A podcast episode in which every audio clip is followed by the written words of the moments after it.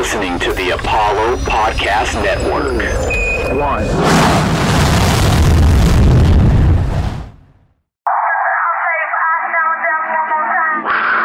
To win championships, you've got to have a championship organization. Drexel, oh, what a pass to Anders. Hakeem follows. Dorian Branch fires, he converts. Grimes again of shot. Three in transition for Angela Harris. Jerome says not tonight, not in Houston.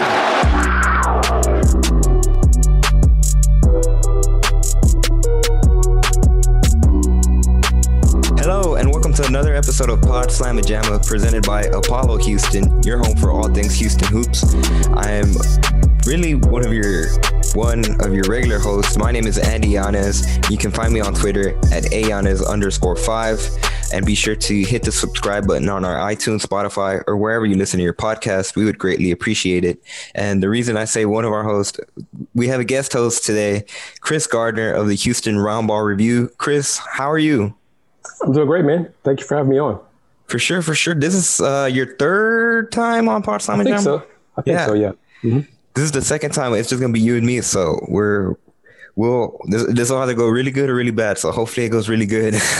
but um We'll make it work, man. Don't sweat it. yeah, for sure. We'll we'll well let's jump right into it. Um obviously the talk of the well I guess the college town of the fans of the, uni- of the University of Houston right now is with the men's basketball team that is about to start their NCAA tournament run on Friday.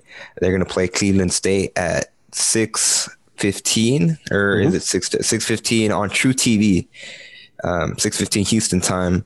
But before we get into any of the in depth stuff in the NCAA tournament, I wanted to talk about last week with the American Athletic Conference tournament. Obviously, the University of Houston Cougars won their first American Athletic Tournament championship on Sunday by really trouncing Cincinnati in that game on, on Sunday afternoon. Chris, really, what are your overall thoughts from what you saw from the Cougars in the entire tournament? I'm glad they didn't take any team for granted. I think many of us kind of expected the Houston Memphis matchup in the semifinals. That happened. Nobody expected a Houston Cincinnati matchup in the finals. Right. and the Bearcats were riding a moment, you know, momentum to get there, but they just don't have the did not have the offensive firepower to match up with Houston's defense. So it was just a matter of time and a matter of whether how serious the Cougars took them as an opponent, and clearly they did. And then Quinn Grimes got hot, Marcus Sasser got hot, DeJon Jarreau played well. So then you have that 91-54 thumping that the U of H put on Cincinnati to win the championship. Did anything stick out to you from that run? I think I found it interesting how they, they kind of showed that they can win in multiple multiple ways. Uh, that Memphis game, it, it looked like they could have, you know, maybe ran away with it at halftime, but Memphis came back and they, they won out a close game. And that's the second time they had to do that against Memphis. Is, is that something that you feel they needed to prove going into the NCAA tournament? A close game is good. Winning winning a close game is good. Um, I still didn't like how U of H handled Memphis's full court pressure defenses, things like that.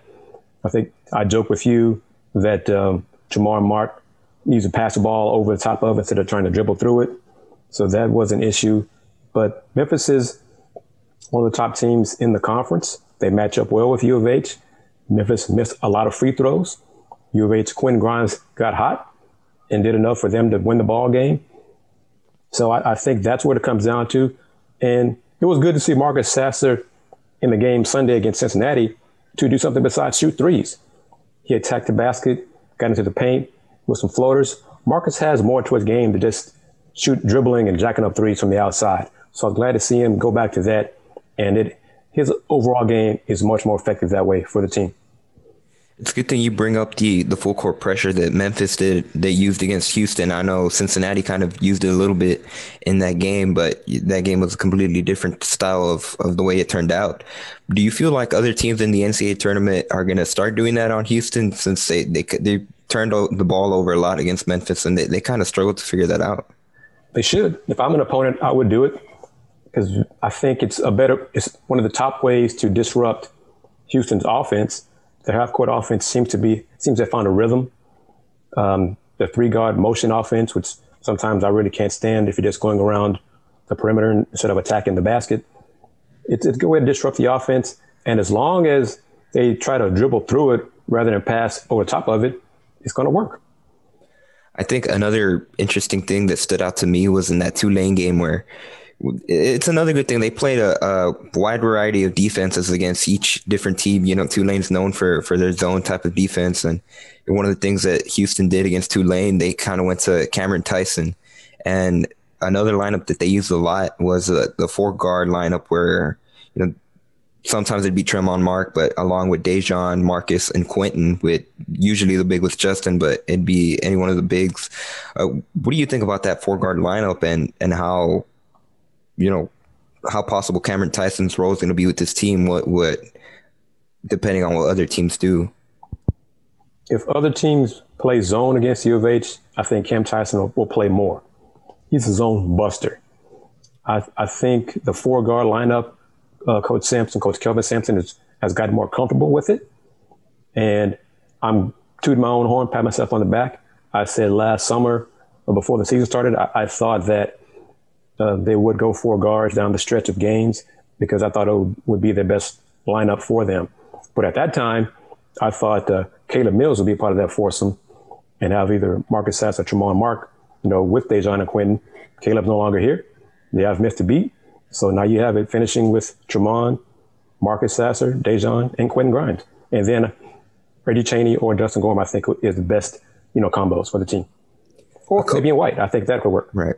Uh, one thing, real quickly, I kind of wanted to diverge. You mentioned Caleb Mills. What, what, do you think about the ESPN broadcast mentioning Caleb? And I think it might have been all three games that, that, they played in the conference tournament. They they brought up Caleb Mills, and I think at one point they had the graphic where they put him with J.J. Watt and James Harden and and one of the players that that has left the city. Completely incorrect analogy. It's not. It's not a, a similar situation whatsoever. Caleb wasn't was not here nearly as long as those guys and his impact leaving was not as big as Harden leaving the Rockets and JJ will, you know, leaving the Texans will have impact on them. Not, not even the same thing. You know, one of the things that I've you, people could make the argument for is that Caleb Mills leaving actually benefited Houston just in terms of not having to, you know, figure kind of having to worry about making sure he got his shots. Um, do you feel like that was the case once he left? For sure. I think Caleb Caleb's leaving opened up the offense, opened up more, minutes for Cam Tyson, opened up minutes for Jamal Shead these last few games as well, freed up shots for Marcus Sasser, Quentin Grimes got getting more shots, Tramon Mark getting more shots, Dejon. It uh, it simplified the rotation and the shots for the guards. One final thing that we'll hit here from the conference tournament, but Fabian White um, I believe he's only six games in, six or seven around that that mark. What have you seen from him? I, th- I think he's had a few games where he hit double digits scoring wise, but he obviously he's coming off the ACL injury. Is pretty limited what he could uh, end up doing for the Cougars. I think he, he's going to struggle. He has struggled against athletic front courts, athletic bigs, because he's not, as you said, six or seven games in, he's not in this rhythm yet. So if teams don't have athletic front courts, he'll match up well until he gets into uh, close to 100% and find his rhythm. But his impact on the court is still going to be, I think, beneficial for the team in the tournament. Well, coming right up, we're going to talk more about the first round matchup with Cleveland State coming up on Pod Slamma Jamma, your home for Houston Hoops. Looking for a better way to rep H Town? Be sure to check out ApolloHOU.com for Astros and Rockets apparel you can't find anywhere else. Use promo code LAUNCH for 10% off at checkout. Apollo HOU, all Houston, all original. And we're back here on Pod Slamma Jamma, your home for the University of Houston Hoops. Chris, about the Vikings from Cleveland State. Uh, we we were both on the Zoom call that Kelvin Sampson uh, gave to reporters earlier on Wednesday morning. What are your thoughts on Cleveland State? Uh, Quentin, uh, not Quentin, Kelvin kind of talked about how they're kind of a guard oriented team, and that's going to be their strength coming into Friday. Glancing at their numbers, their stats, I think they average around 70 points a game, maybe 67, 68 within conference, shooting 30, low 30s from three point range. Um, rebounding is about even for them and their opponent, I would say. Uh, I mean, numbers wise, playing in the Horizon League, I think they, because of COVID, they played a lot of their fellow conference opponents multiple times, three or four times this season. So I'm not sure really what to take from that because I don't know how many good to great teams are in the horizon. I know why they did it because of COVID, but we'll see if it's a benefit for them to compete against those guys because Houston is a whole nother level of talent.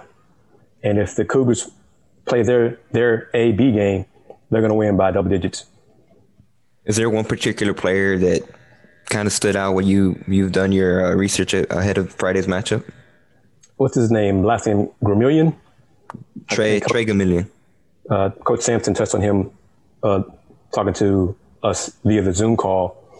He's a glue guy. Mm-hmm. He must be pretty good because I think Kelvin said he likes how he plays. He could, you know, he's a hard nosed guy and he he plays like Kelvin wants his guys to play. So that's pretty right. high praise for a coach to say that of him. So I'm going to say with him.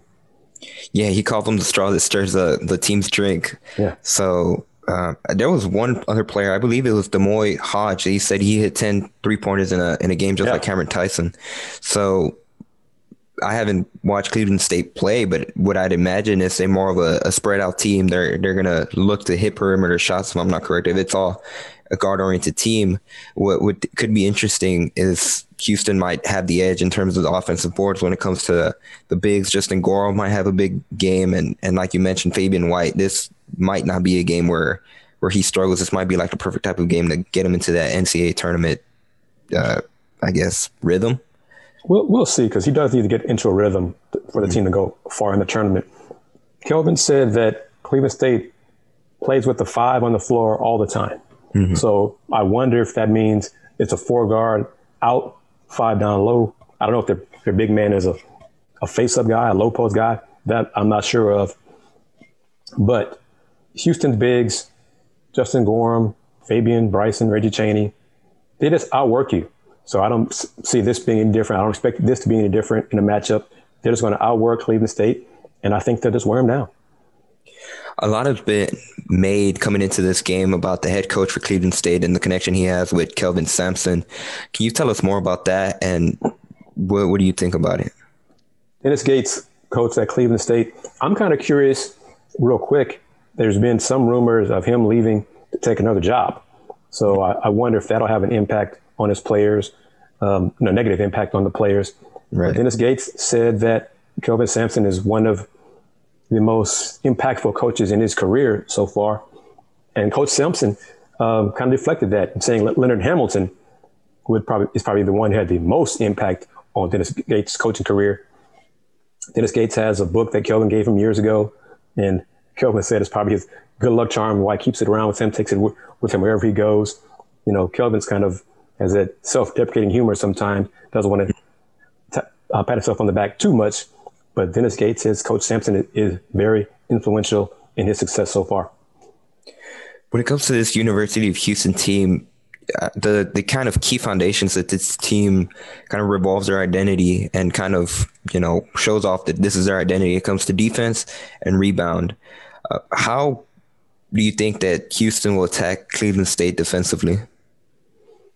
Uh, won't be any different. I think they're going to try to just attack Daejon attack um, the interior, penetrate the defense, kick it out to the open spots um, on the perimeter, take those open threes, and then hopefully, from my point of view, Marcus Sasser will do more than take standstill threes and also attack the basket. And as long as Quentin Grimes is confidence is flying high and he's shooting threes from the logo and making them, Houston, Houston should roll. What do you think about that? When uh, obviously with the University of Houston, you don't see that as often, but I know you've kind of emphasized how it's kind of ruined the NBA game for you. What do you think about just how more confident and really all types of players are when it comes to shooting threes? In Quinn's case, I think he's earned that. As Kelvin says, he's earned that right to take that shot, mm-hmm. and he hasn't taken that logo three too much, right. you know, this season. But the last month or so, he is just shot the ball lights out. His confidence has gotten even higher. He's healthy. He took had a little stumble when he hurt his ankle foot and struggled for a game or two, and uh, he wasn't able to land on the, on two feet on a jumper comfortably. And now that he's healthy, close to 100 percent, we're seeing the results. You, you have said in the past uh, in different shows that you've said that you feel that Quentin Grimes could be taken in the NBA draft. I, I, believe you have him going in the second round. Do you feel like anything he does in this NCAA tournament could kind of boost his stock? Oh yeah, and I, that's what I've seen that he could. Uh, in early mock drafts, he was a second round selection, but that was before this last three four weeks, and he shot the ball so well and with so much confidence. So he, he could rise up the draft board, maybe be a late first rounder, early second rounder. He's got good size. We heard on the broadcast Sunday against the Bearcats, Dan Dakich compared him to Klay Thompson with three point shooting. That kind of surprised me because I've never really thought of Quentin as a dead eye three point shooter like Klay Thompson is, but his three point shot has improved a lot, especially of late. What would your comparison be if you had to pick to, uh, a player? I, I really haven't thought about it. Um, NBA wise, I, I, need to probably spend more time and get close to the draft to think mm-hmm. about that. But you know, he's six five. I think his handles could be better. You need to tighten him up a little bit. But what's made him a better player is his rebounding. He's willing to crash the glass and get those boards and push it up the, the floor and run the floor as well. Coming up, we'll discuss more about the NCAA tournament as a whole. We'll look at the Midwest region for the University of Houston and how potentially Chris thinks they'll go in their run. Coming up on Pod Slam Jam. Looking for a better way to rep H Town? Be sure to check out ApolloHOU.com for Astros and Rockets apparel you can't find anywhere else. Use promo code LAUNCH for 10% off at checkout. Apollo HOU. All Houston, all original. And we're back for the final segment of Pod Slamma Jamma. Once again, we're joined by Chris Gardner of the Houston Roundball Review, a credentialed media member covering basketball since 1994. Chris, before we get into NCAA specifics, you've watched a lot of tournaments since you started covering. Um, obviously, this year is going to be a lot different just in terms of everything being around Indianapolis, in that the controlled environment setting that that's the phrase that they're using. Um, do you expect it? Uh, really, how different do you expect it to be once the games start? Really on Thursday. That's a good question. Um, this is an unknown. I I hope it's not too different. You know, from the sense of there won't be too many fans at the games, and the guys are used to that. You know, for the whole season. So that part of it won't be strange. I'm kind of curious to see how this first weekend should not be too much of an issue with the isolation of it all. Mm-hmm. The next weekend, I think, may be a little bit different because the winning teams will have been in Indianapolis for going on two weeks. And, you know, we're going next door to the field, baseball field, maybe is your only time to get out, get out outside without having an impact on any of the players. So I'm, I'm really curious to see how it's going to go. Uh, some upsets will it be an upset this year because of the unknowns. You know, right. some guys won't be able to handle um, the lack of fans, the lack of communication.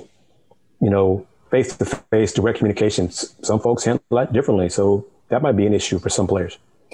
Yeah, and this is something that that I've thought about in the past, it's kind of going to be a gauntlet for for whatever team, the two teams that end up being in the national championship or in the final four. All those teams. I mean, the the two teams that play in the national championship is going to be almost three weeks that they're going to be in Indianapolis. Yep. Mm-hmm. And like you you mentioned, you know, after a while, it's I'm sure it's gonna once it gets repetitive, it might be a, you know, whichever team is not only strong on the core and however they can execute, but just mentally how draining that that's going to be after you know honestly after a few days you start getting tired of just doing the same thing over and over again.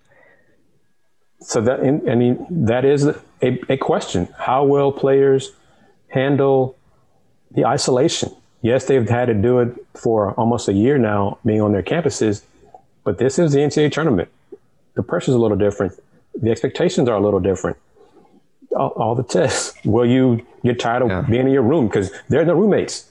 You know, each player has his own room, so you're staying in your room.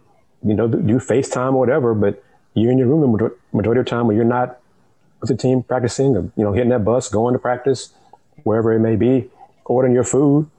So we'll see how things are in the second round. This first round, first two rounds, I mean, second weekend, will be a little different, and we'll see how teams respond. You guys to cover the Rockets when they were in the Orlando oh. bubble. Did did any of the players any ever talk about some of that mental struggle? Oh yeah, definitely. And that you know, you, you touched on it earlier in this podcast. The NCAA is not referring to it as a bubble. It is a mm-hmm. controlled environment. So, so terminology may be different, but it's the same impact. And Paul George, I think, was one of the most outspoken ones.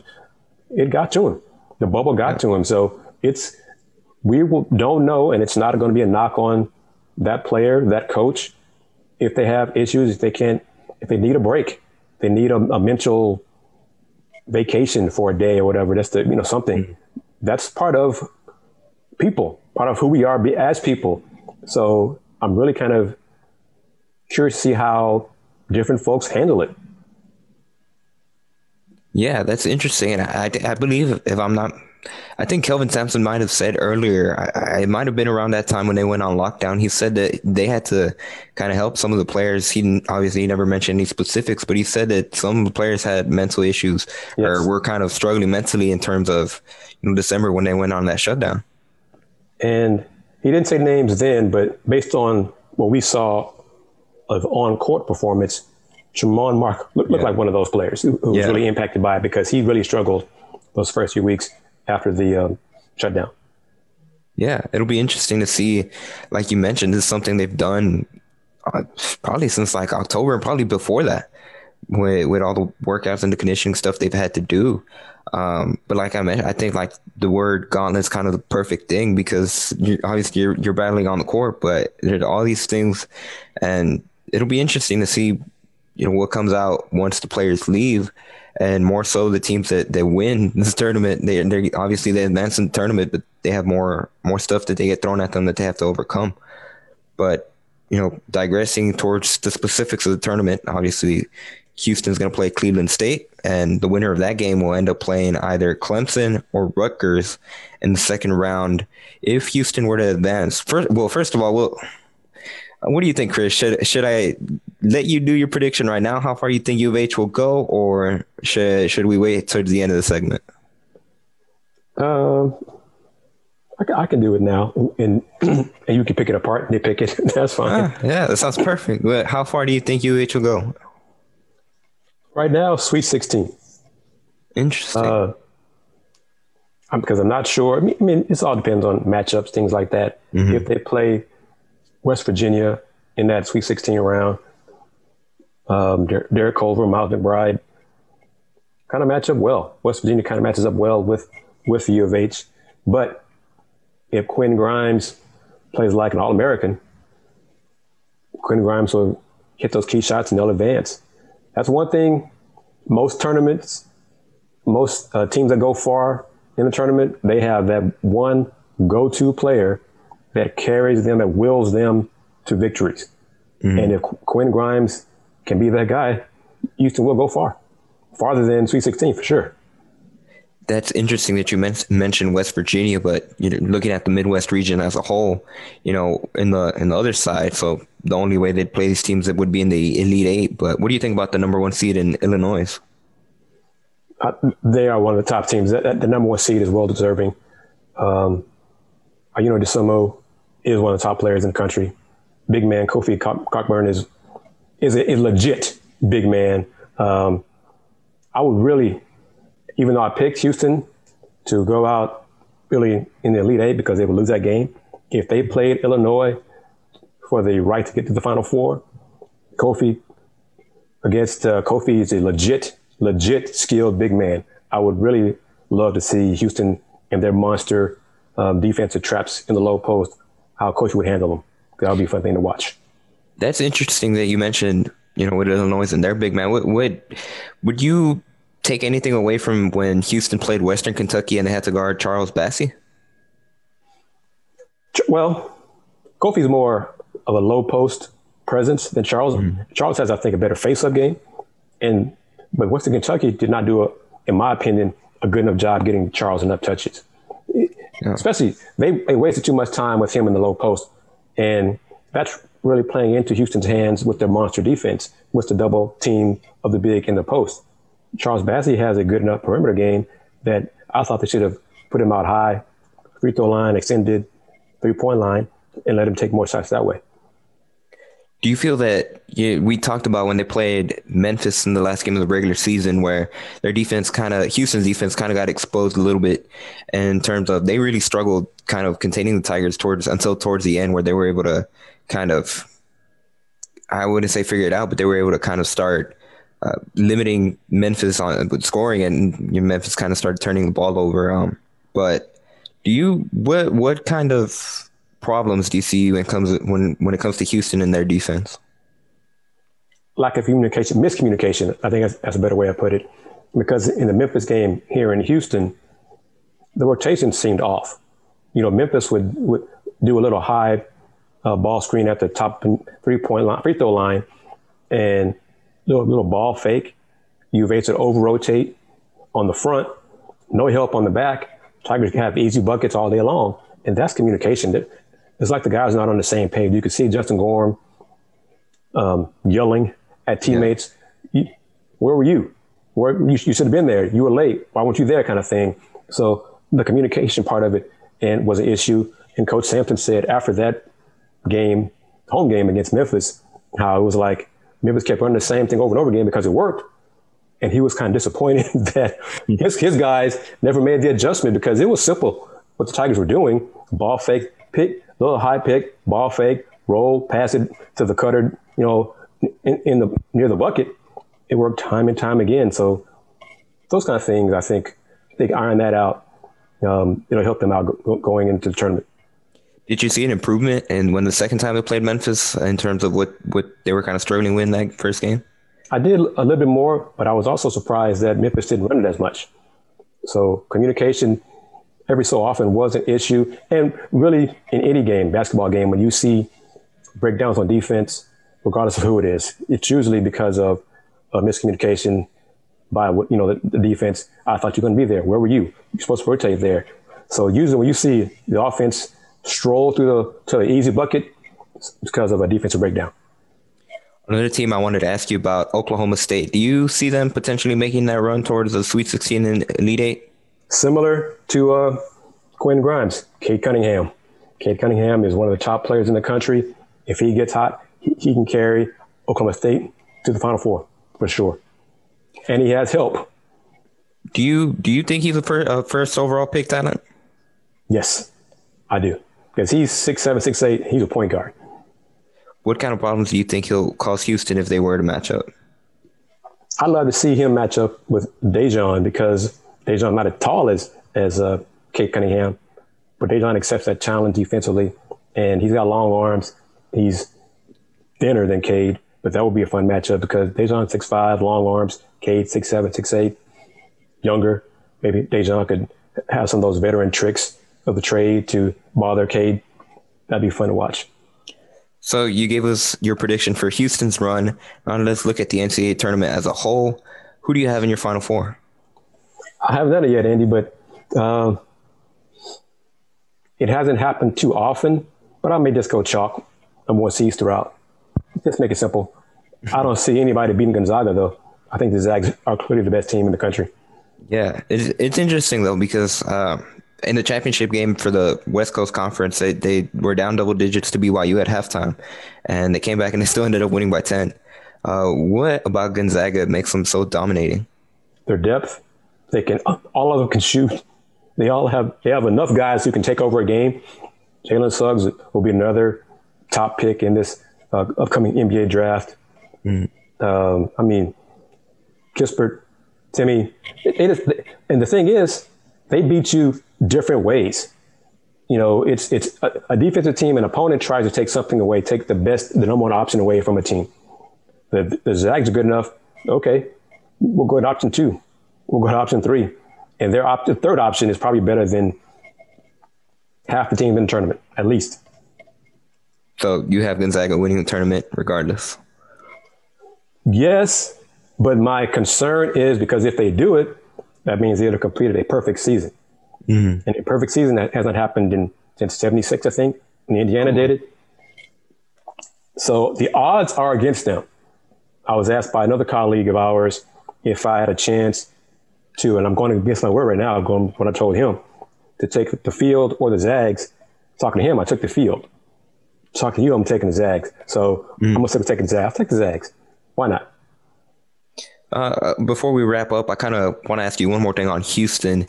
Uh, you talked about how Quentin Grimes, if he catches fire, it'll really benefit Houston. It'll make him, you know, one of the hardest teams to beat. But who do you think the X factor, whether it's Quentin Grimes or another player, is for Houston to make a deep run? Mark, Marcus Sasser. Mm-hmm. Yep. I think Quinn Grimes will be Quinn. I mean, there's not really a, a, a dead eye shooter on Houston team, you know, especially if in the seven eight core of the squad. You know, Cam Tyson is ninth, maybe ninth or tenth in the rotation. He's a dead eye three point shooter, but I think Marcus Sasser, like I said, getting hot from three is nice, but if he adds to a game, penetrates, gets some easier buckets for him, that'll help his confidence and help out the team. It's interesting you pick Marcus. Um, after Houston and Memphis played in the in the conference tournament, Penny Hardaway kind of described their three guards as a three headed monster. And you, you mentioned it. Obviously, DeJon is not going to have a triple double uh, throughout the entire tournament, but it, it's interesting where the team's identity is with the rebounding and with the defense, but really where they become, you know, one of those elite teams is if those guard those three guards have it going offensively. And you saw it against Memphis in the conference tournament when they had, I believe it was like six or seven minutes where they didn't score at all mm-hmm. uh, in the second half, and that's the reason they couldn't beat Memphis by you know basically blowing them out like they did against Cincinnati. Uh, does do those offensive droughts concern you, and what do you see when they go on those droughts? That why does it last so long? Why is it such an issue? They do concern me. And I think sometimes it's they settle for threes too much. Mm-hmm. They don't pass the ball enough. Uh, personally, they don't go to the low post enough, and most likely that's Justin Gorham. Hopefully, that will be at some point Fabian White. But you, you know me, you touched on it, you know, earlier that I'm not a fan of the the jacked up threes. I'm over a fan of the closer you get to the basket, the higher percentage shot you have. So that also includes low post. So Justin Gorham set the tone in the conference tournament. Low post against Cincinnati. Low post buckets. I I would like them when things go when they start to struggle, throw the ball down low. Because if a team leaves Fabian White one on one in the post, I think I'm going to take my chance with Fabian. Same with Justin Gorham. If they decide to double team, Justin or Fabian kick it out, you get an open shot from the perimeter. That's better than some of the dribble between his legs, uh, step back threes that Marcus takes too many times. So I think that's a, a problem um, and a reason for the droughts. They don't mix their, up their offense enough. And of course, uh, when things go go bad, attack the basket, get to the foul line, check up your rhythm that way, get to the foul line, make your free throw, see the ball go go through that hoop, and then try to do something different on offense next time down. Chris Gardner of the Houston Roundball Review. One more question before we wrap up. Uh, looking at the NCAA tournament as a whole, what is the most, the one thing that you're looking forward to the most in, throughout the entire tournament, Houston or otherwise? Uh, that's that's a really interesting question. Um, Loyola Chicago, the Ramblers, because you know I haven't seen them play much at all this season. But a lot of folks say this year's team is better than the team that got to the Final Four. You know, so the Ramblers, I think, is is uh, the team to watch. That's interesting. Uh, on ESPN or on SportsCenter, I saw that they're going to have their chaplain at, at, in the first round uh, tournament. Sister Jean. Yeah. Mm-hmm. So hopefully that's a sign of things getting better with this whole coronavirus thing. Um, but that's interesting that you, you mentioned Loyola um, Chicago. Mm-hmm. Was it okay? Because there's, uh, I know there's a lot of Loyolas out there, um, so it's a little confusing. But why? How come? What made you choose them? To... Just based on what folks have said about this year's Ramblers team is better than the team that got far what two three years ago. So that says a lot. That team was a Final Four team, and this year's team is better than that. Okay, That's interesting. You you'd kind of they'd kind of throw a wrench in your Final Four predictions though if they do get to lead. well, like I said, you you picked. You asked me to pick a team to watch. No, that's true. No, I, no, for sure, and that's like I said, it, it kind of came out of the field. So I'm glad you you chose it. But um, is there one final thing, anything we might have missed in terms of Houston specifically? Well, as we're recording, I guess we haven't heard any different news. So it does look like uh, Coach Ron Hughey's Houston Cougars women's team will be in the WNIT and not replacing a team in the women's tournament. So that that one that home loss uh, on senior night to Cincinnati, I think, was the reason they did not make the tournament. What do you? Well, we'll we'll digress and we'll talk a little bit more about uh, the women's team. But what do you think of the season they had? Obviously, it's one of the best seasons they had in really a decade, and a lot has been said about Ron Hughey and just when it comes to if is he the right guy to lead this program from what you saw this season do you see enough there where you you think he could lead a team into the ncaa tournament and start building a, a strong program I hope so. I, I was surprised at their su- success this season. Um, I think in my first podcast with you guys, I picked and predicted them to finish like fifth or sixth in the conference. They finished third. You know, they, they had success. They went undefeated in February. They had success because they had depth. That helped. You know, last year's team, they had seven or eight players. Um, this year's team, 13, 14. They lost to Black Shell Fair to an injury. They didn't miss a beat for a while with her, without her being out other players, they, you know, like everybody, they deal with COVID. Um, missing Diamond Gladney hurt them, especially in the last game against Cincinnati. Her absence was huge. She, you know, she did not play in the tournament, conference tournament. So I was surprised that they got did as well as they did. And I think with the talent they have coming in for next season, I, you know, I asked Coach Hughey earlier this week, is he prepared for the high expectations that will come with next year's season? He said yes. So we'll, we shall see. Next year's team should be an NCAA tournament team. Do you still feel they'd be behind ucf and south florida Oh yeah, oh yeah. USF is the established program now. With UConn gone, USF is the top program in the conference. UCF the last three or four years is the second best team in the conference. And now it's just a question of who can be that third team: Houston, Tulane, Cincinnati, somebody else. Chris Gardner of the Houston Roundball Review. Chris, thank you again for jumping on the Zoom link and uh, doing the podcast. Uh, you are the host at, or I guess our guest host that is now the third time. So I greatly appreciate it to, you know, taking time out of your day to, to join us. And before we leave, Chris, where can people find you? My website is HoustonRoundBallReview.com. Same thing on, on Instagram and YouTube, Houston Roundball Review. Twitter, I am T H E H R Review. So that's the, some folks say the HR Review on Twitter.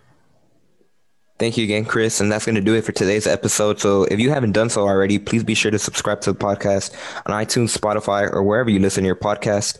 And if you appreciate the consistent digital and podcast breakdowns, analysis, speculation, guest voices, and camaraderie of our team, please consider clicking the link in the description to check out one of our monthly Patreon subscription options.